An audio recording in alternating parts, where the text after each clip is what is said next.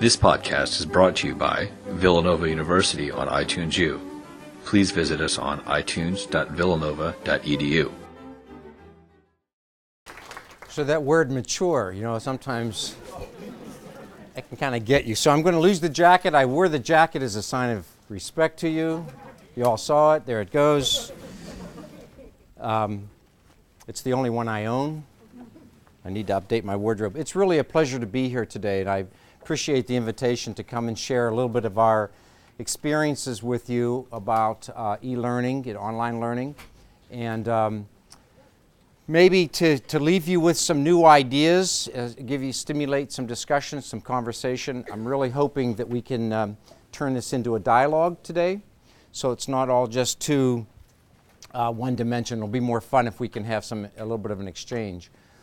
The, uh, the topic that uh, Gabrielle and I had selected to work on was this idea about what we know about teaching and learning online. And this initially turned out to be an accident, the, um, the spacing and all. But then I kind of thought about it afterwards, and I thought, you know, it's actually a little bit about how we feel about teaching and learning online. Like, we recognize some of the things, but other pieces and parts of it are kind of out of place, and it, and it can make us feel a little bit uncomfortable.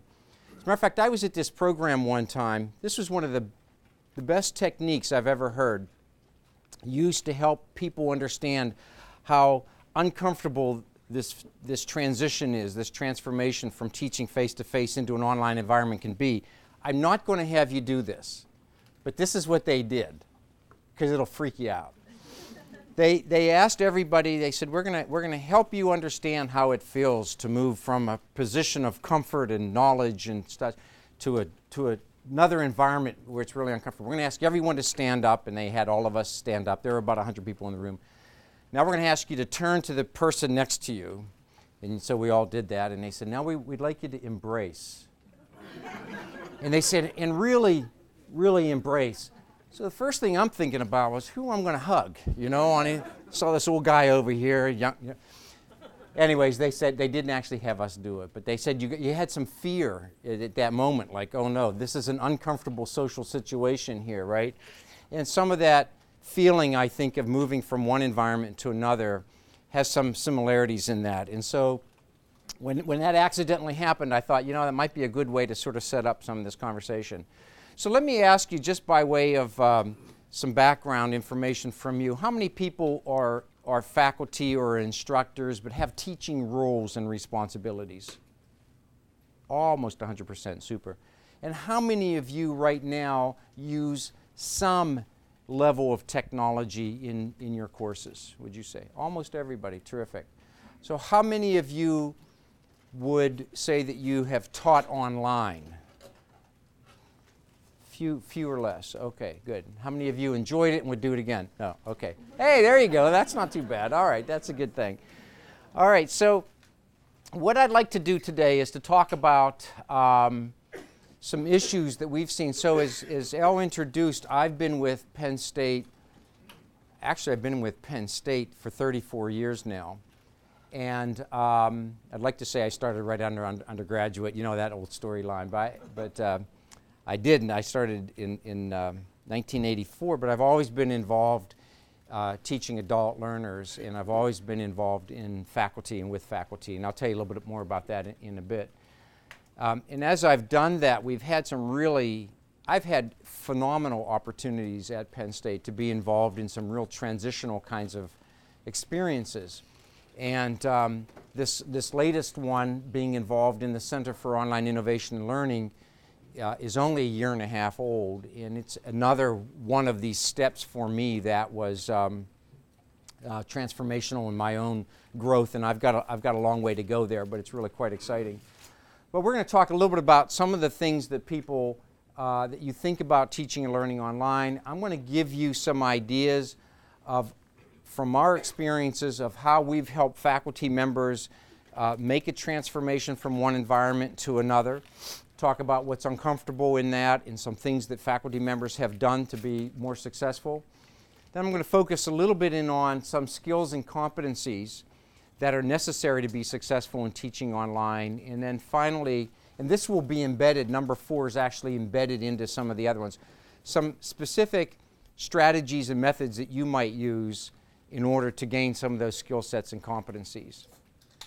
So I'm not going to ask you to put your hand up on this one, but I will ask you to think about this. So on a scale of one to ten, where would you place yourself in terms of confidence, in your confidence in your ability to teach online? Just think about that for a second. Oh, there was a first ten over there. No, I was just joking. Um, so as you think about that, you know, my, my guess is there, there are a few of you who might say, oh, I'm, I'm a ten. I, I feel pretty, pretty confident. I've done it. I've had a few conversations with some faculty members where I get that sense.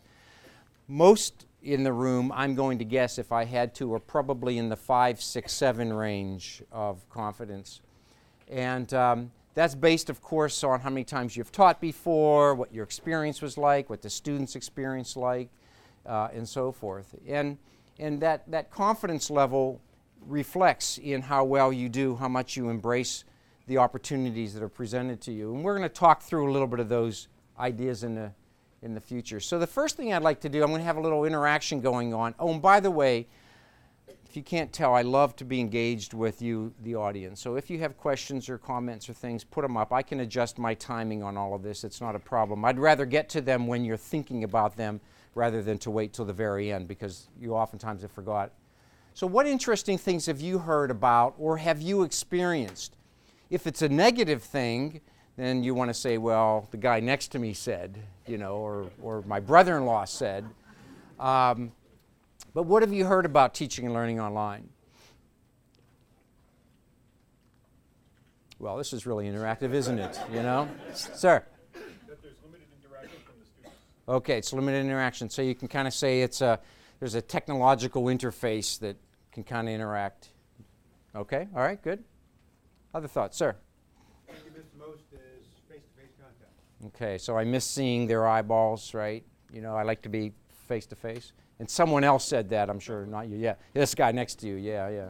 I saw. Eye contact, it's reading body language. Okay, so I don't get the sense of being in the same space. I can't watch you. In this case, I can't watch you eat.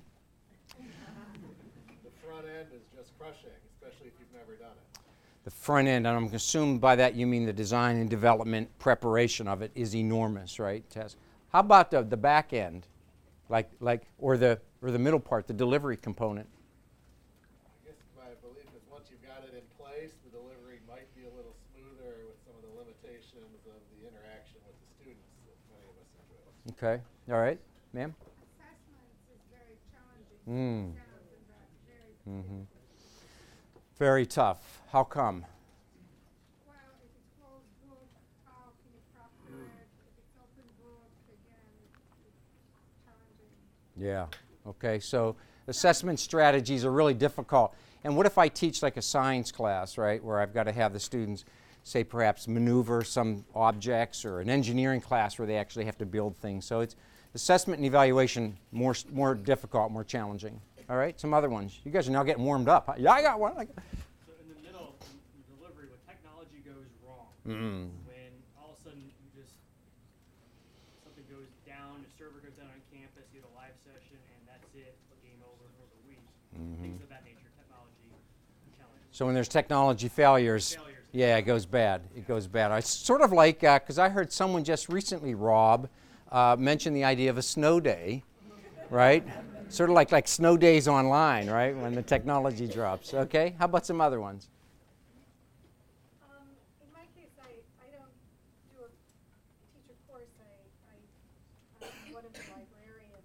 So um, mm. in some cases, online has given, has given me an opportunity mm. to reach the students with information about how to do research and how to use tools that mm. I wouldn't be able to because the, the, sometimes the faculty member doesn't have the time to have them come into the class or to bring the class together. Terrific. So in your case, you're saying it actually um, facilitates access to, to larger resources. Right. That's sometimes there's a challenge to that. Sure. How then to engage the students. Right. And make them go into Blackboard and do that. Right. Right, right, right, right. But it is more. Okay, I'm going to just take one more, ma'am. So it's advantageous because your students can be anywhere in the country. Mm.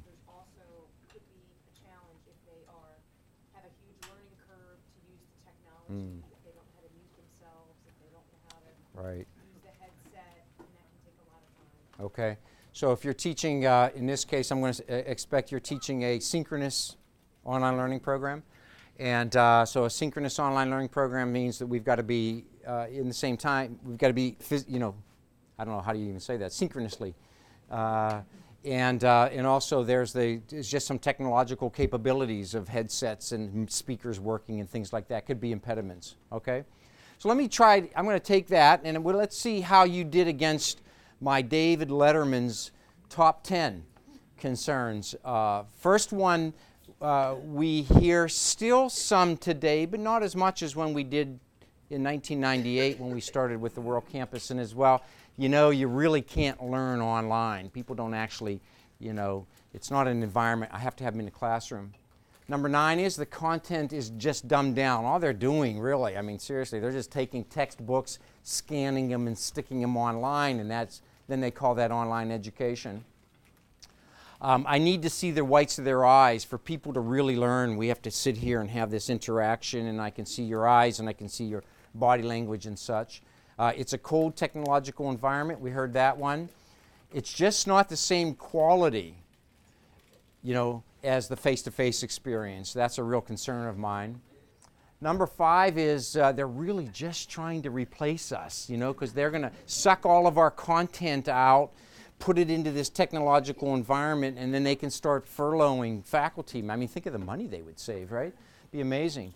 Uh, this is one of my favorites here. Number four is my content. Yeah, I understand you can learn online and you can do, but, but not for me, because my content's special. You know, I'm unique, and, and my answer is you're unique, just like everybody else. Um, Number five is my students. This is a good fa this is a favorite one because they, they could push it back to saying, well, I've asked my students and they would really prefer the face-to-face. They're not interested in online. Number two is this idea of, you know, and um, someone was suggesting something about the academic integrity when you're doing assessment strategies. You know, how do I know that the person on the other end of that computer line is, is who they say they are? And so that's, that's a real concern. But here's my favorite one. You know, it just can't be as good as me in the classroom. Now, this picture was taken at Pitt. It was not taken at, at Penn State. But, but, yeah, okay, so we're going to sort of address some of these, these issues as we look through it. Uh, I always like to say, you know, I, I, you can't, can't say these things to, to people in response, but I want to say, you know, I've seen you in the classroom, and it ain't that good, you know. But you dare not go there. So just let me give you a real quick background, uh, as uh, Al mentioned. Um, so I've been involved in education. I actually started out as a high school teacher in Gettysburg, uh, right down the road from here, uh, a number of years ago, uh, out of Penn State, and um, moved up to University Park, got married, did the whole, whole nine yards, family and all there. Uh, worked for a little while at the Hershey Medical Center as their instructional designers in the uh, early nineties.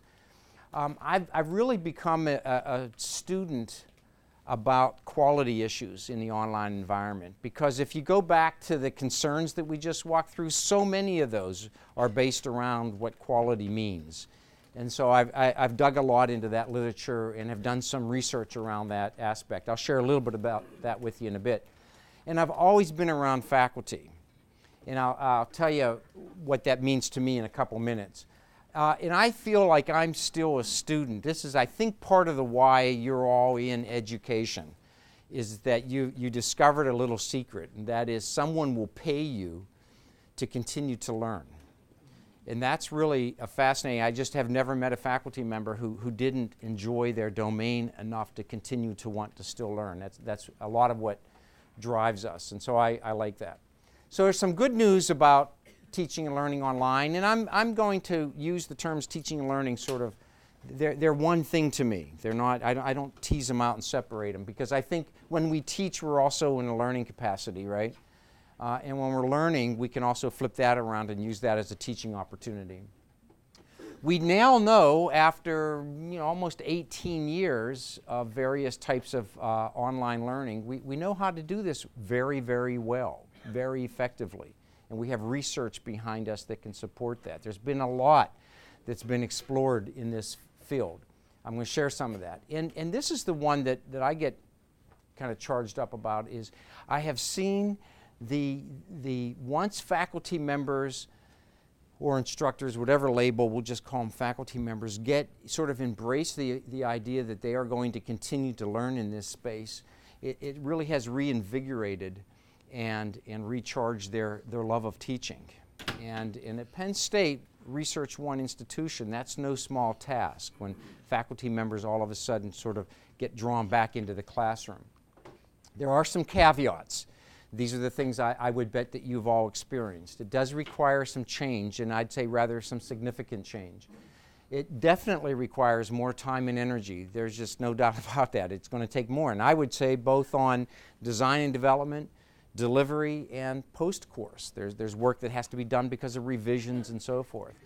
Um, you have to be open to the idea that there are some different ways of doing things than what you're used to. That's, that's going to come with the territory. It does require a higher risk tolerance that maybe as many faculty members um, or, or anybody, uh, it's moving you sort of out of your comfort, comfort zone. And, and in many cases, it's an unknown field. So this is what I mean by that. How many of you have your degree from an online institution? So like three people out of this out of this gathering today, which means most of us, ha I hope it was positive. Absolutely. Terrific. Got me here. Terrific. Um, but think about this. Most of us learned in traditional sort of lecture style formats, and now you're asking people who have had that as their primary background and maybe haven't had a positive online experience to, to, to make this shift, and they're not quite sure what they're stepping off of, and it's it can be a, a bit unnerving. So any mechanical engineers in the room? Any idea what that is? Hey, very good. And what's the small piece? One of the blades. Well, this is one, uh, what I didn't tell you is when I taught, when I taught at uh, high school, I taught agricultural sciences, and we taught small gas engines. So this is a flywheel from a lawnmower, and this thing is called a flywheel key. And the flywheel key, if you see a little notch right over here, when that flywheel slides over the shaft, the, the flywheel key slides in and locks it on. So this is my, my, my premise. If this is our learning system, if this is our online learning system, then that's a faculty member. And by that I mean that the faculty member ties the system together. Without that piece being in, intact, by the way, that in, in, in real mechanics, that's a piece of shearable metal. Because if your, if your lawnmower is going to lock up, you want it to shear this off, which is easy to replace rather than destroy the engine, right? So now don't relate that to faculty members, okay? I was just teaching you a little bit about small gas engines. Actually, that's about all I know about small gas engines, which is why I'm here today not teaching agricultural education. So, but, but my point being here that, that faculty are absolutely the key. You can, you can have the most beautifully designed learning system. You can have amazing media and graphics and spinning globes and all that stuff. But if you don't have a dedicated faculty member in that class, dedicated to seeing the students succeed, you're going to have a failed system. And, and, and we've, we've done it both ways, let me tell you. We've designed beautifully crafted systems and put those online only to have it fail because the faculty member was not adequately prepared or was prepared and it wasn't the right place for him. The story I always tell on this one is, is my, he was my thesis advisor. Um, we'll just call him Ed. And, and his course in, in statistics was terrific, and everybody lined up to take Ed's course. And um, we decided, let's put Ed's course online. And it took us about five years. It was a long slog. And that should have been our first clue. This wasn't going to be good. We finally got the course done. As a matter of fact, we had so much of Ed in the course, I called it Edified. So the course was edified, and there was, you know, little icons and images, and st it was really a neat course, beautifully designed. We got in to deliver the course, and it was a complete failure.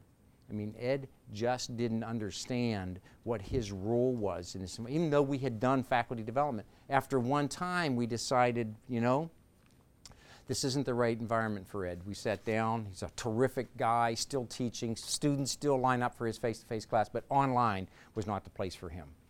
The second thing we learned about that little lesson was that you shouldn't edify a course.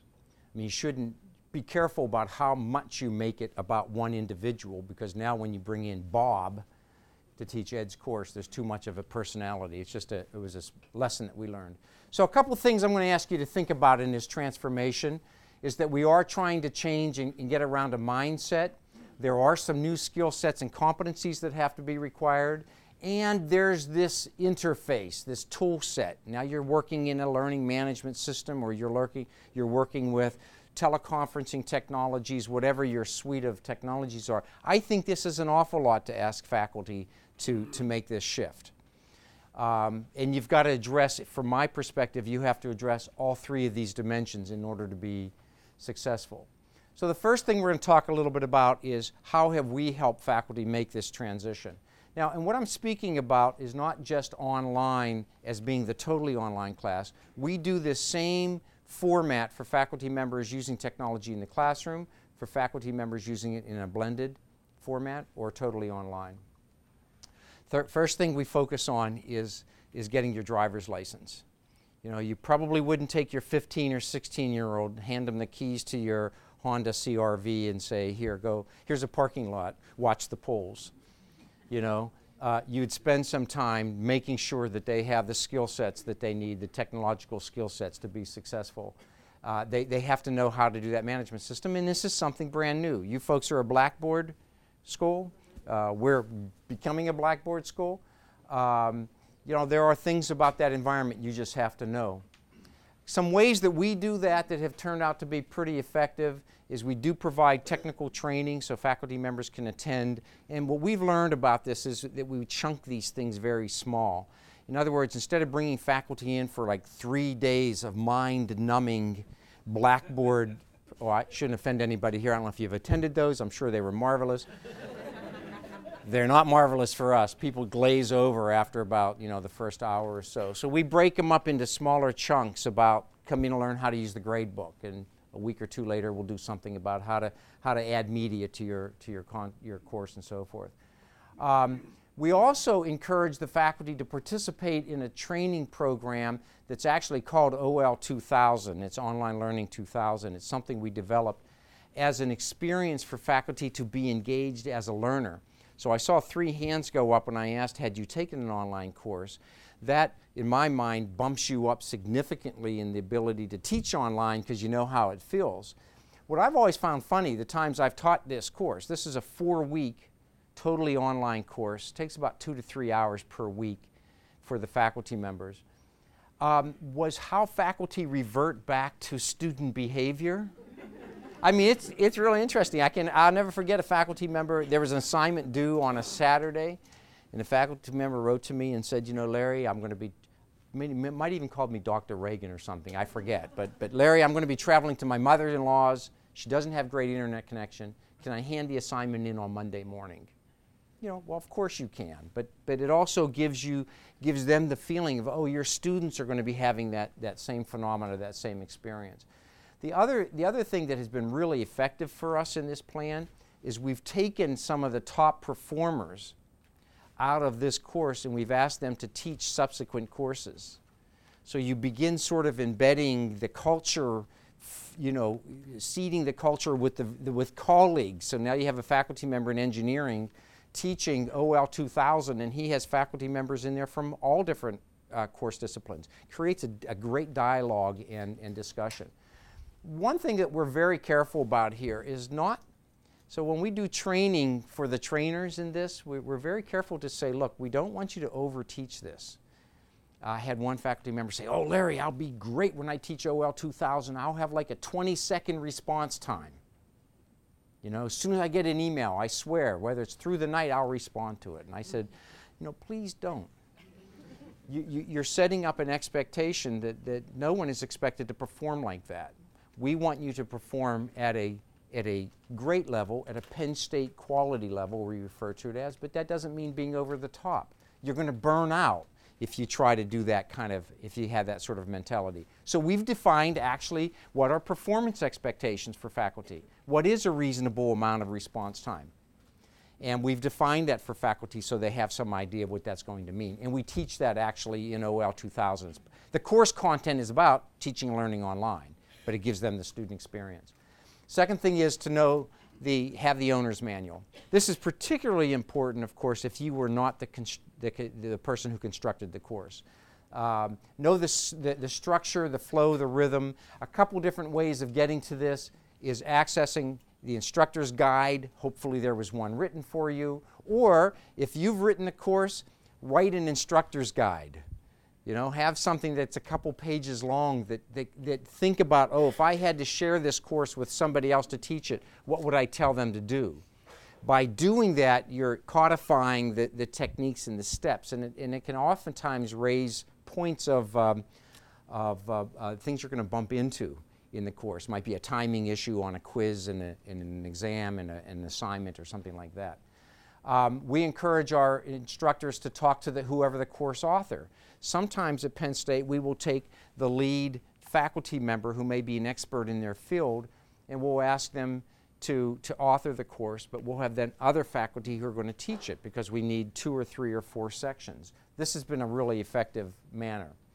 Um, we'll often take to talk to students who have taken the course, because if you really want some insights about how the course operates, talk to the students. They'll give you, they'll give you the pros and cons about it. And you have to sift through it a little bit because they'll also throw in some extra stuff.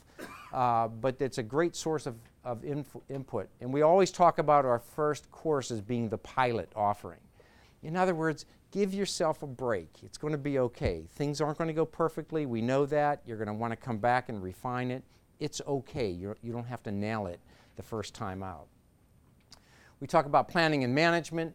This is where we're really looking at getting it on a schedule.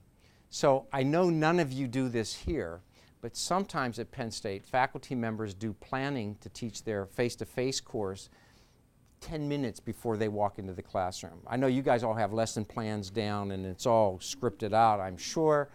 Um, in the online environment, you do not have that degree of flexibility. You've got to be a bit more proactive about when things are going to happen so that you're on the ball. So if you've got a schedule uh, a, a front, in front of you and you know when the quiz is coming up, you, you've got that built in. One of the things I do when I teach is I put my teaching tasks right into my calendar. So on a daily basis, once the, teacher, the course is being taught, items will pop up and it'll say, hey, make sure to open up the quiz today in your online course. Um, this idea about t creating a teaching plan just says sort of every week you're going to go through your course and you're going to define exactly what the tasks are going to be. So um, this is a phenomenon I've experienced. The first time I teach the course, it's almost always really pretty good. The reason for that is I'm really highly tuned and sensitized to everything. I really want it to go good. Second time, I think, oh, last time I taught it, it went really well.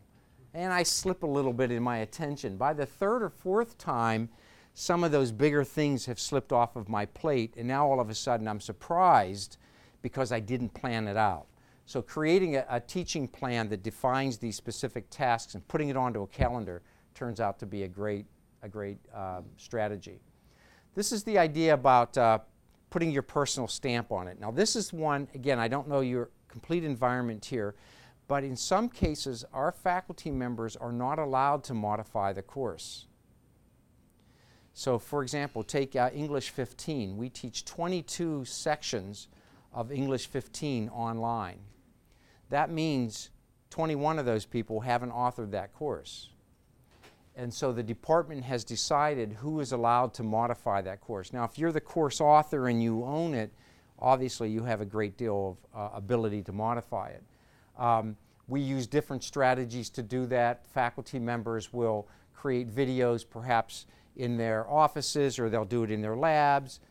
Now, we had one guy, uh, he was an I S T, he is an I S T. He's, um, he's a Harley Davidson motorcycle guy, and he's got long hair and tattoos all over his body, and he's got wears black leather jackets and things. That's he's a great he's an I S T faculty member. He's a great guy. He takes his bike out on on rides in Pennsylvania someplace, and he'll stop at a location and he'll do a video for that week's lecture. He'll say, here I am sitting in Gorham National Park or State Park, and I'm talking about this, and he'll do, it might be just a three to five minute introduction, but it's his way of helping to connect to his learners, and he can post it up al almost automatically. Now, that may not be you. Well, I'm looking around, it's none of you actually, so that's prob probably a good thing. Um, but you have to decide what you're comfortable with. This is quite a few years ago. That daughter is now twenty-one, um, and um, yeah, I had about the same amount of hair, so you couldn't tell based on the hair. But you know, I did that, and I would often have my dog with me, or I'd have my, my daughter, she happened to be nearby, I, I brought her into the frame and, and introduced her to my students. Not everybody's comfortable doing that. You have to decide how much do you personalize it. If there's the potential that you're never going to meet your students, which is in almost all of our courses at Penn State, uh, through, the, through the World Campus, there's no expectation that students are going to come onto campus. This method of connecting to is one way of breaking down that barrier, that technological barrier that someone raised earlier. This is one way of getting to that. But you have to do what's comfortable. I'll, I'll say to faculty members, if you're not funny in the classroom, you're probably not going to be funny online. So don't try it. As a matter of fact, it has a higher chance of going south than, than you might believe. You won't, because you don't hear them don't laughing, right? Yeah, yeah, yeah. It's a double negative in there somehow, yeah. You know, um, we had a faculty member actually who, who had an interesting style in the classroom, uh, and that was to be rather combative and rather, um, it was a, he was, he was tough. He expected, ac this is in a graduate level course in adult education. The intention in the classroom was that he was going to get this engagement and he was going to help you become academically rigorous, right? This is about debate and we ought to be able to share ideas. You know, we translated that, his course, to an online environment with international students. That style did not go over well. And um, it, it was actually to the point where they actually had to, to, to stop his teaching of it. He could not make that transition. Because in the classroom, if, if we do that here face to face, you can read body language, you can hear my inflections and, and such, and, and, and we can maybe pull it off. And you know it's my style. We do it week after week after week. In the online environment, students may not know that and may take offense to that type of a style. So, so style's an interesting, which actually leads into very nicely the, the audience analysis. You know, there are just many different doors out there. There are many different people out there. And understanding who your students are and who you're addressing is really a critical part of your, of your success. We spend some time looking at the people who are taking our courses. We understand that we're reaching adult learners, thirty-four-year-old, primarily female. Actually, just slightly majority female, fifty-one, fifty-two percent. We understand what some of their characteristics are of adult learners that are different from students who are eighteen to twenty-two-year-olds. By the way, this is all stuff that we pull into that faculty development program I told you about, O L two thousand, because our faculty members in many cases are teaching eighteen to twenty-two-year-olds on a daily basis. Now we put them into an online environment. The demographic has changed, but they've not shifted their understanding. Adult learners, what do we know about adult learners? They want to bring their own knowledge. They want it to be very uh, engaged. It has to apply directly to whatever work they're doing. Um, they, they, they want to be treated like adults, right? And, uh, and that's different. And again, that may be a shift for some faculty. Uh, we usually suggest doing a, a get-to-know-you type exercise, and, and we always ask for continual input. Um, this means that you might go out and ask students, hey, how's it going? Are you understanding my points? Sort of like you would use clickers inside of a classroom. Uh, we do similar technologies or methodologies in the online space. You know, the three most important things here are about uh, engagement, engagement, engagement. I mean, act activity and engagement, in my mind, kind of go along, but you have to be visible and you have to be engaged in this environment, and you've got to work on engaging your learners. Otherwise, it goes back to that point I'd made earlier about being a page turner. You know, it's pages and pages a after uh, of context, which is tough. So to keep them engaged, like, how long can you, how big of a chunk That's before you have to do something? That's a really, really good question. We, we have a requirement that the students do something of significance that is uh, measurable. It doesn't have to be gradable, but it has to be measurable at least once a week in your class. So they're, they're taking a, a self-quiz, they're doing a, a short paper, they're having some interactions on a discussion board, but there's something every week. And, and I have to be honest with you, that wasn't the way we started when we started with the World Campus. It was, a, it was three or four weeks, sort of like what we do in the lecture halls, right? Ma- matter of fact, ha- have any of you been to Penn State University Park? Have any of you been in the forum?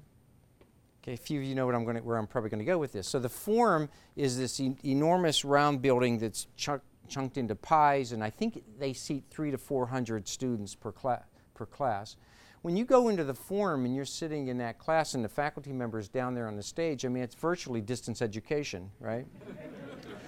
And when you do that three or four weeks, there's not a lot of engagement. And, and uh, you know, my two of my kids have gone to Penn State, and they'll say, it's, you know, well, I say, well, what are you doing in your class? So, nothing yet, nothing yet. You know, like three weeks into class, nothing yet. Oh, now I'm going to take a midterm, and then I'm going to do a final. Like there's there's very little or very low engagement. In the online environment, if you do that, if you try that approach, you're going to lose your students. They're going to drop off. They won't show up to take the midterm or the final. And I think this is still the case. I believe federal funding for student for student loans and, and, and things is tied to, is that is that right? Yep, you have to be able to go back and find some activity. Demonstratable activity, yeah. So it's a requirement for them to get student aid that that class have some activity on a on a regularly regular basis. Sir? Yeah, and I, I've also learned that the engagement um, means other things than just have the students do something. Like I'll I'll set up my collaborate classes on a week-to-week basis. I'll wait till halfway between the two classes just so they get an email from me saying that class is yes. next week or whatever. Yeah, yeah, yeah, yeah. Um, I try to, per, uh, we have a class note place where I can, mm-hmm. and I'll say, hey, this is what, I'll wait till a couple days before, this is what you want to think about for class discussion. So I try to space these things out so students, I, I don't know if I'd say are hearing from me, but in many yes. ways are hearing from me sort of a, as we're going. So it seems like we're on this eight-week journey together. Yes. So, and and that. That helps. Like I'll just because I'll get replies to like the collaborate class has been set up. Yes. And I'll get replies that question that has nothing to do with the collaborate right. class. But you triggered it. Thinking it. Yeah. I, I triggered the opportunity. Yeah. Yeah. I think I think that's a great idea. As a matter of fact, if if uh, so so let me just do these twos because I think my next one up yeah is um, on that on that topic. So how do you do those things? Well, we talked about. Um, you know, look into strategies that can engage your learners. There are, this is the incredible space we live in today, folks. And I know you know this stuff. I know you, you, you're familiar with Facebook and Twitter. We've all heard it till we're sick and tired of it. And, but if you think about the capabilities and the affordances of these tools that we have access to do today, I mean, it really is phenomenal. It's, it's really, I think, the changing of higher education. Because I think that once we figure out how to use these things, we'll actually be building courses that can be better than face-to-face. I know that not everybody agrees with that, but there are things that I can't do with you all right now that I could do with you online to, to figure out, are you getting my points? Are you understanding? Are you in agreement? Whatever. This is really an exciting time. Understanding how to use these techniques and these strategies, it's part of what I'm doing right now in the Center for Online uh, Innovation in Learning, is we're, we're researching these various technologies and methodologies and pedagogies in order to increase the efficiency and effectiveness, primarily the effectiveness of student learning. I mean, that's what, that's what it's about. And that's, to me, is really exciting. So let me jump to this one. Um, That's not me, you recognize, that's that's Woody. But I, I love this comment, you know, is that eighty percent of success is showing up, and I, I use another slide, I didn't put it in here, but eighty, eighty percent of online teaching success is being present. It's what you, what you just said. It's that the students know and have confidence that there's someone behind this, you know, the curtain over there. They want to know that. That's really important to them. And so this this is my idea about leaving a trail of evidence that you're engaged. So you sending an email out and saying, hey, just a reminder, We've got, you know, class coming up, and or we've got it. You've got your quiz coming up on Friday. I'm going to open it at five o'clock, whatever time. Um, you know, is oh yes, that's right. And I had a question about that quiz. You use that as a trigger mechanism rather than oh, it's on the syllabus. You know, read the syllabus. You'll find it there. Um, Let me walk through a couple of these other things here. So this idea about uh, meaningful responses, in particular, we've discovered working with adult learners, sending out empty, shallow, nice job, you know, way to go, Tony, that kind of stuff, for, for most adult learners adds no value. And they'll, they'll let you know that very quickly. They want to hear from you. One of the reasons when we did some surveying about our early online courses, one of the reasons students said they, they took the online course was because they knew there was a faculty member there from Penn State, and, and they knew of, they happened to know in this individual's case of his research and his writing and such. I mean, they were, they said, we're talking to L. Turgeon. He wrote the book on this topic. That was really, really important to them. So your presence there, you remember the, the comment I made earlier about they're trying to replace you, right? By, the tech, by building an avatar of you and then doing it totally online. There's like nothing that can be further from the truth. There's no avatar that's going to replace you. The students actually want and desire to hear from you a, a, as a human being and value your content knowledge and your experiences. Um, I did this one here. This was kind of an interesting one, this how are you doing email. So in one of the courses I was teaching, this is about ten years ago, I sent, I, I thought, you know, I, I need to be doing a better job of reaching out to my students. So about halfway through the course, I sent out this note and I individualized it. So I didn't just send one big email blast out to everybody and said, hey, how are you doing? I sent out, I said, hey, Rob, we're halfway through the course. I'm just checking in to see how you're doing. And I said, hey, Mary, it's halfway through the course. But I did that for all my students. And I started getting emails back. And it says, Doctor Ragan, am I in trouble? You know, like, why, why, why, why am I getting this email? And I, and I talked to a couple of the students just through some email exchanges and said, you know, what's that about? I just want to know how you're doing. Are you doing okay? And they said, you know, no one's ever asked me before. Think about that. No one, it, it, in my experience, no one's asked me, how am I doing in this course? I just assumed I was doing something wrong. So I changed, when I taught the course the next time, subsequent times, I changed the language in that email to say, everything's okay, you're doing fine. I just want to know, is there something I can be helping you with, or is there something I can be pointing you to?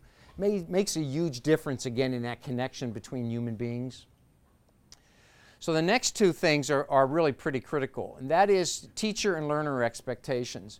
Setting clear and understandable performance expectations is absolutely critical. So when we walk into this classroom, let's just pretend this is a classroom in a lecture hall, and I flip the lights on and I go over here and we start this way. You know, right now in this capacity, who's the teacher? I am, right? What's your role? You're the students. I mean, there's sort of this inferred balance of power and all that stuff, right, that comes with the physical space. In the online environment, it's not quite that way. Yeah, there's some, there's some authority levels there, but I had this faculty member who is uh, is a wonderful guy. He's now retired. He's an Englishman. His name is Doctor Michael, and if you use his middle name, you get extra points, Graham Moore. He's done a lot of the writing about online learning, and he, oh, you know Doctor Moore. And uh, one day I was having breakfast with him and I said, so Michael, how's your online course? He had just started. And he said, Larry, I'm actually quite upset. And I said, oh, what, what's wrong? He said, someone called me Mike today. And I thought, shoot, I don't even call him Mike. I mean, it took me three years till I can call him Michael. You know, it was that balance. And I said, well, what did you do? He said, I sent a note out to the entire class that said, from here on in, you're to refer to me as Doctor Moore or Doctor Graham Moore. You know, like, use my formal name. So, I'm, and I didn't, I had no qualitative values that whether that's a good thing to do or not. That was him. But the point was he had to define that performance expectation for his learners. He's working with adult learners who think, hey, Mike, you know, didn't go over so well. So one of the things we encourage our faculty members to do is to communicate to the students what your teaching performance expectations are going to be. How often will you be logging into your course? How often, how long should they wait until they hear from you to know whether or not things are, you know, that they get a response back? Are you going to be twenty seconds? Are you going to be two minutes, two hours? What's a reasonable time? What do you guys think is a reasonable time for response? Student sends you an inquiry Thursday afternoon at three p m When, when do you hope to get back? Anyone? twenty-four hours? Okay, I, I'd say twelve. I mean, honestly, I, I think twelve to twenty-four. I'd usually tell faculty twelve, I mean uh, twenty-four, and then I kind of say, but if you can do it in twelve, I mean, if you think about twelve hours, you're probably going to get to that course sometime that even, evening, or perhaps sometimes earlier in the morning. We can almost always have a response back. twenty-four, though, is the maximum. When we first started the, the, putting courses online, we had faculty members checking in once a week. You know, and, and saying to me, oh, Larry, you don't have to worry about me. I'm going to be really engaged. I'll be there at least once a week. And say, no, that's not going to work. You, you really have to think about being there more frequently. How about weekends? Do you, do you give allowances for weekends? No. Well, you guys are tough. We, we say if you could check into your course at least once on the weekend at some point, because when are your adult learners in particular doing their work? On the weekends. So, so that's really important. It'll, it'll cut down a lot on the noise, but this is also important, important, and that is explaining to the students what your expectations are for them. So there's, think about this. This is new for many faculty teaching online. It's also new for many learners learning online. And having a clear definition of what do you want from me, how should I behave, and so forth. It, it gets to the point of also talking about netiquette. What do you permit in your course and what don't you permit in this course, in order that when you have a violation, you can go right back and say, hey, right in the syllabus, or if you remember that opening letter, I mentioned that you, you, you can't spam other people in the class. You can't treat people disrespectfully, or whatever your point is, and, and you can raise that. The other one down here about rubrics for assessment is absolutely critical, and I'll, I'll talk about that in a, in a second here. So the comment was made earlier about measurement and assessment, and this is one of the things that, that you really have to tune into. So we've had to make a lot of adjustments for faculty members who said, look, I do assessment and evaluation twice per semester. I do a midterm and I do a final. Or they might say three times, whatever. Now think about somebody who is online who now has to accommodate to that environment. So now, two or three times a semester, I have to find somebody who's going to proctor. If I'm in South Africa or if I'm wherever, I now have to think about how do I do this. And, and that may not go over so well. I have to maybe pay somebody to sit in the classroom with me. Uh, I might have to, to find a teacher or somebody who has some level of authority. So, so I think this whole idea about thinking and being open to, we moved most of our assessment strategies over to other kinds of, of techniques. So we use a lot of projects, a lot of papers, a lot of group work, where, where you're using more qualitative kind of evaluation. We occasionally do have quantitative measures, um, and they are done online. But, but, we, but it takes a little bit more work to make sure that they are set up and that you're, that you're uh, managing your academic integrity appropriately. I want to come back to this at the very end. I want to tell you a story about this, this one. So remind me on this assessment and measurement. So we talked about some of these things already, the scoring rubric. Uh, how many of you are familiar with Quality Matters? Have you heard of the term Quality Matters? So Quality Matters very quickly is an organization that, that provides a rubric for evaluating the quality of an online course. I was involved in developing the first two rubrics of that. I happened to be connected to something, so I was feeling pretty... And I submitted my course, and I failed. My course was okay done. I mean, it was, it was okay content-wise, but where I failed was on this rubric. They said it was incomprehensible was the term that was used. I had so many points in there and scales and scores. They just said, I have no idea how I'm going to be graded in this course. I had to go back and, and modify that. So that is not an easy thing to get to sometimes, that scoring rubric, but it's really important for your learners.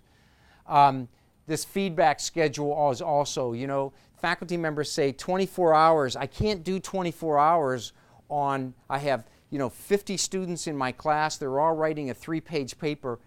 twenty-four hours isn't even an option. My point is, okay, that I have no problems with that, but, but let them know when.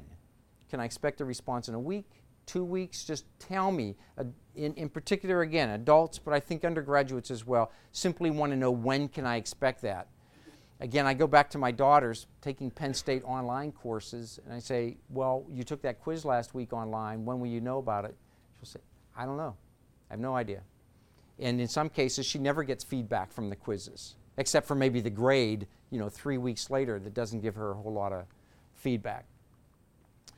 So the last thing in this bunching is around the support system, knowing, knowing who you can go to in your environment for support.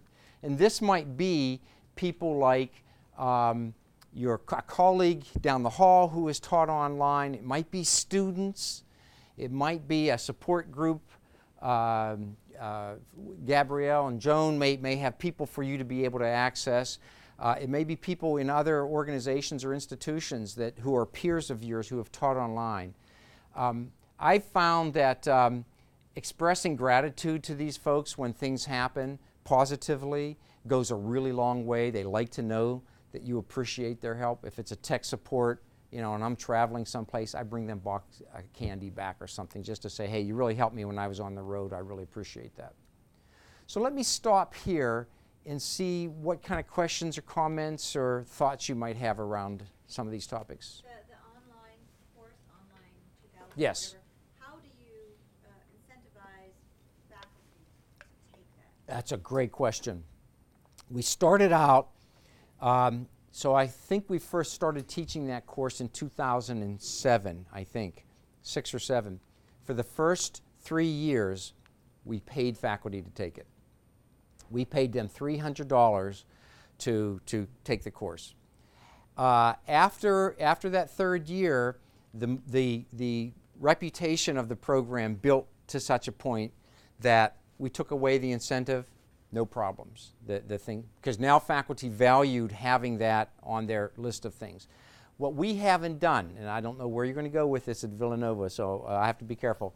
We have not at Penn State said you must take a faculty development program before you teach online. I wish we had, but that proverbial horse is out of the barn, and it's hard, it's going to be hard to get that one back. Academic units, however, who have programs individually have said before you can teach online you have to complete O L two thousand. That's the best way we can do it. If you're not there yet, if someone hasn't made that policy, faculty may not want to hear this, so you can cover your ears. But I, I think I think requiring faculty to take a, a program that, and not only take a program but also leave evidence that they have the skill sets, I think is a, a really powerful uh, way of ensuring that they're going to be successful when they teach. You mentioned earlier that you could do certain things with online that you couldn't do with this audience. Right. Can you give an example? Oh, say for example, right, perfect example, right? I just asked some questions. I got one question so far. You're number two. I'll bet you going around the room there are three or four other people who might have questions. If I had some method Of, of having you input that into a safe place, if you will, maybe to say, hey, would you answer this later on, say through an email or, or, or some other account, I could gather that data. I could put up a quiz right now, again, transfer this to online. I can post a quiz, three or four questions, just do a real quick test of your knowledge and get a sense of, did they get that point? Did they not understand that point? Do I need to go back to the next class and in, embed that? Um, I can ask you perhaps to generate your own quiz. We're going to have a quiz next Monday, and I'd like you to generate some questions. And so these are the ways of getting the students engaged in activities that bring them into the classroom and contribute, but you, you get to hear you can't lurk online. You can lurk right now. There will be people who will leave this program this afternoon and perhaps not ask a question or, or not, you know. You can't do that in the online environment. If I'm saying I'm going to measure you on the questions you ask, if that's part of my objective, I'm going to be able to see that. I'll be able to track it. So it's that, that kind of, of um, things.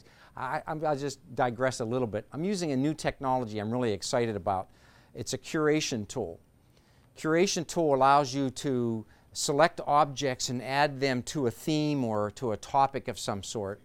And you can put in media elements, you can put in YouTube clips, P D Fs, whatever, and then have students cur curate those, Anno- put annotations in, perhaps put bibliography reviews in there if you want. Also vote up which of those elements was really helpful and which ones weren't, sort of like an Amazon type style thing. You know, that's something that is hard to do in an environment like this, because uh, I don't have enough way to give to get you all of the objects I need and have you do the interactions. But a curation tool like this, all of a sudden I can break you down into small groups, have you work on a, a whole variety of, everybody can contribute to the curation tool, but you can also all then comment and vote up and vote down on it. So it's those kind of capabilities, I think, that help us in create a richer, more engaged online learning environment. And those are also tools, by the way, I think you can bring into the classroom. They're not just for totally online classes. Yes? Oh, I had a question. I taught, um, uh, I taught uh, some online classes at another university. And do you have any suggestions on how to get students to work in small groups? Because I tried that and I always would have the problem of somebody saying, so-and-so never shows up, he never does anything, I post this and he doesn't do that. Yeah. You know, uh, that's a great question, and it's a, uh, it's a tricky one. I'll tell you the one that I've heard faculty say works the best. The idea of randomization hasn't worked out so well. It's probably about as best we've got, right? But it's not always the best solution. So what they'll often do is they'll wait two or three weeks into the course. Then they'll look at the student performance. Then they'll begin grouping students by ability and by engagement. So they'll take the high-performing students and they'll put them together and create groups. They'll take the low-performing students, and now you might say, geez, well, you're not bringing up the low-performing students, but when you add high-performing students into that group, it can be very frustrating.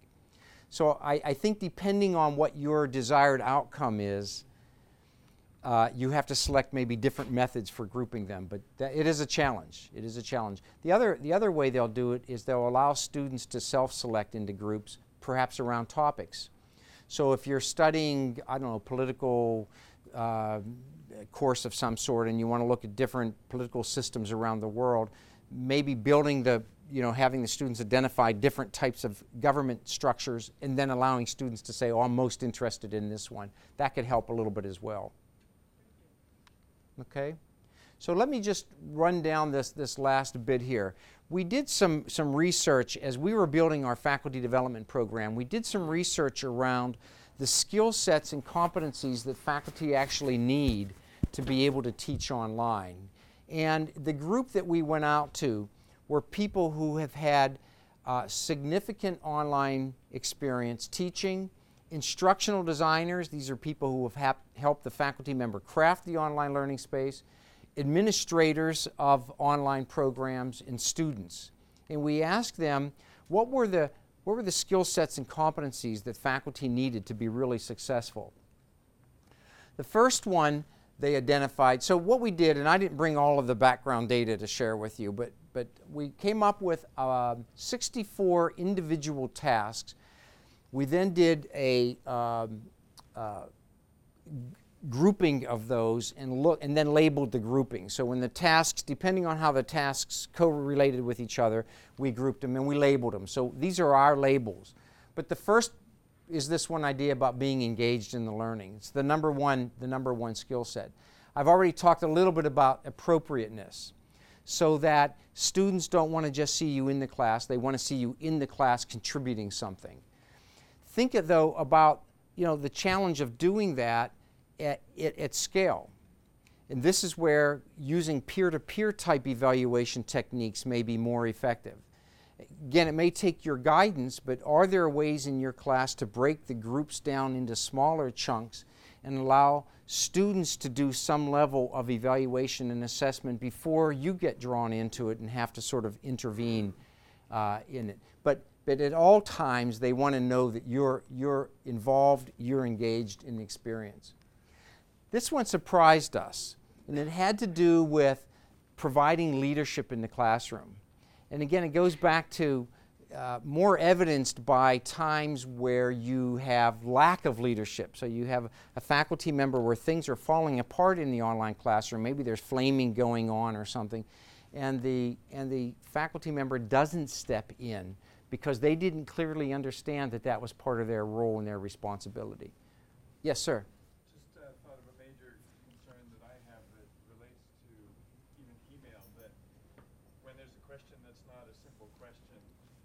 takes me a lot longer to type out a response than to say something. And it just feels like the efficiency of what can be accomplished. I, I mean, maybe there's a way to record a response that I don't know of, that I don't know if we, but it, that just is a major concern of, you know, the time that I can put into the course and what can be effectively delivered sure. is significantly, that's one reason that face-to-face is efficient. Sure, because I can, not only when I answer that in face-to-face, I do it spontaneously, so boom, we get it done. But also everybody else in the room has now heard it, right? S- slight limitation in a face-to-face environment, there's only so many of those I can handle in a given time frame. So the online gives me some less boundaries. So two, two ideas around that, that that we found really helpful. One is you take the time to answer the good questions in depth, because you're going to reuse it over and over and over. Because you can guess, you teach economics, and you, you can guess every time you teach economics, this one point about the study of economics comes up. It's just almost predictable. So you have a database of those kinds of responses that can also be used when you're doing evaluation assessment of quizzes. So they're, they're taking quizzes and they get things wrong. You can cut, paste. That's one technique. So yes, that first time, you're investing time and energy to build that database out. Um, but you're going to reuse it. The second thing is to go back to your idea about posting a video response.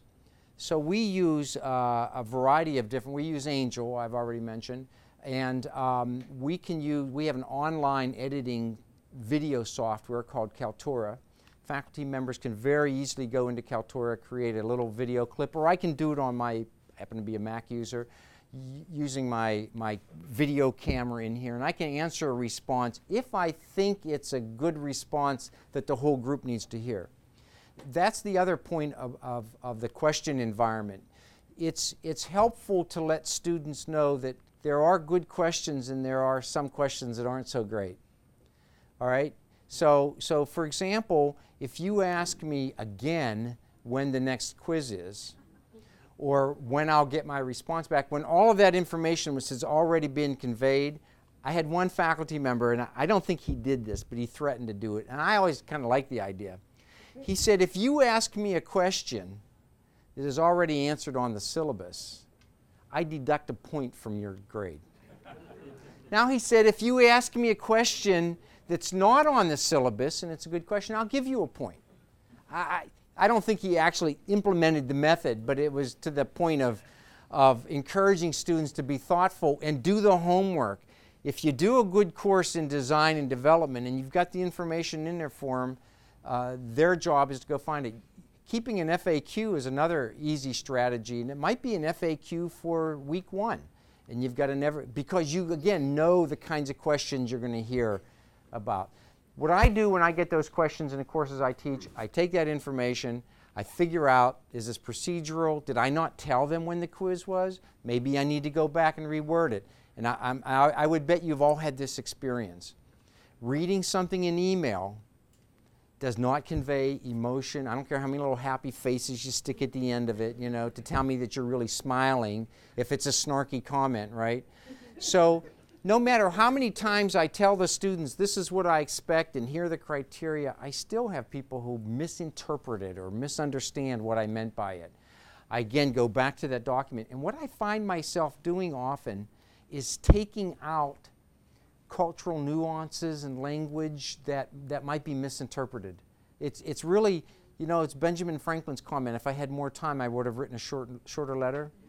You know, getting it down just to the salient point. What are you trying to say? Don't try to be cute about it. Don't, you know, save that stuff because somebody, somewhere. I had a student one time who didn't take the midterm. And I thought, well, that's really odd. He just didn't take the midterm. And I wrote back to him, and he says, well, you never said we had to take the midterm. Like, really? You know, I, I wasn't that explicit. I don't know. Anyways, I'm sure you've got good stories, you know.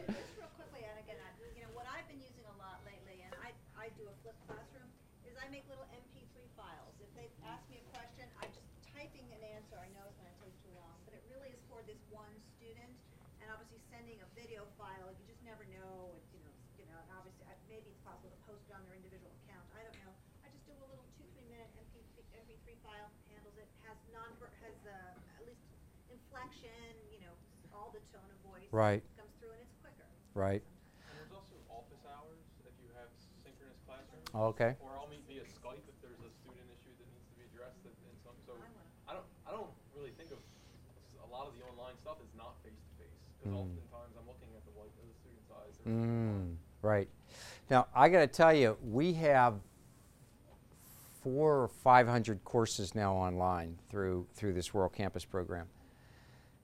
Um, I want to say ninety-eight percent of those are asynchronous events.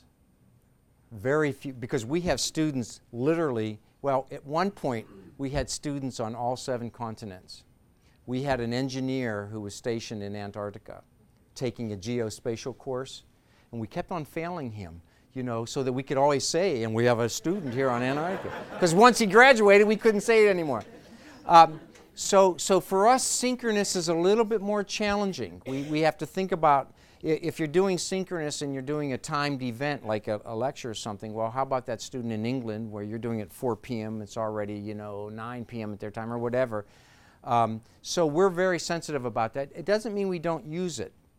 It just means we have to be a little bit more thoughtful. And sometimes it will mean that we have to offer the event at multiple times. So we do it at eight a m, noon, and four p m or something in order to the same program, which then gets tedious for the faculty members because you're doing it so many times. But it depends on, you know, who your target audience is and where they're physically located and such, and you, you will know that better than anybody else. Sir? So it seems like at Penn State, your unit has um, developed a lot of the resources and competencies to provide online programs. What, is this, what are the implications for that between Uh, outside vendors that you might bring in for, for programs? So if, if, if some department in your department uh, wants to have an online program, do they come to you or do they go with an outside vendor? Do they pick and choose? And more generally, I mean, what does it take for an institution to require mm. to acquire internally the competencies to, to launch online programs in-house as opposed to uh, in partnership with a vendor? Could you ask a simpler question?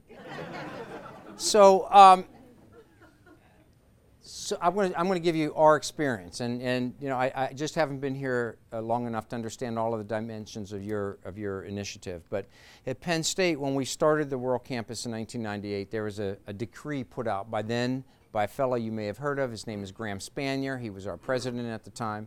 Spanier was has been in the news a lot lately for other reasons, but it, but he, he really was the was the heart of the World Campus, the start of the World Campus. And one of the things he said about that initiative in nineteen ninety-eight was this is going to be an institutional initiative, not individual. This is not going to be one program over here in business doing something and another program in engineering doing something and then calling it the World Campus. So from that directive came a single centralized organization that was the portal. Doesn't mean we do everything, but it was the portal to, to courses that got represented to students outside of Penn State. The beauty of that was that when students were seeing a marketing message, for example, because we market our courses, you might have seen them in the airports and such, that there's one theme that's being used and that we didn't get. We already have on ground five different M B A programs. Five on ground. And, and the, what the president did not want at that time was another five of them in the air. He said, we're going to do one M B A. It's going to be the World Campus M B A.